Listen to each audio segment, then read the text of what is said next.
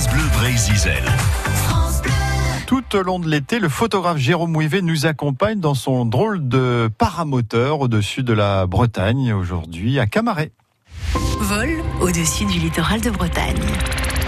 Aujourd'hui, nous partons en presqu'île. Vous connaissez l'expression, et vous l'aurez sans doute deviné, c'est bien évidemment en presqu'île de Crozon. Je vous emmène au-dessus d'un célèbre port langoustier du XXe siècle. Nous sommes bien sûr à Camaret. Image emblématique du port, la tour Vauban, achevée en 1696, participa à la bataille de Treize-Rouze le 18 juin 1694, en présence de son concepteur et avant même l'achèvement des travaux. Une victoire écrasante sur les Anglais valut à Camaret le titre de gardienne du littoral armoricain.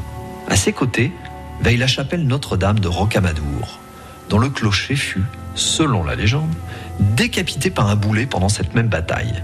Côté port, près de la cale, un cimetière de bateaux veille sur la retraite de quelques vieux langoustiers du temps des grandes heures. C'est de cette partie historique que je souhaite faire la photographie.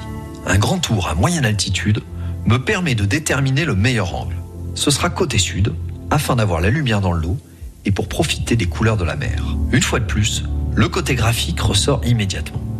Magie de la photographie aérienne quand tu nous tiens. Le bleu des flots vient en opposition au jaune orangé de la terre.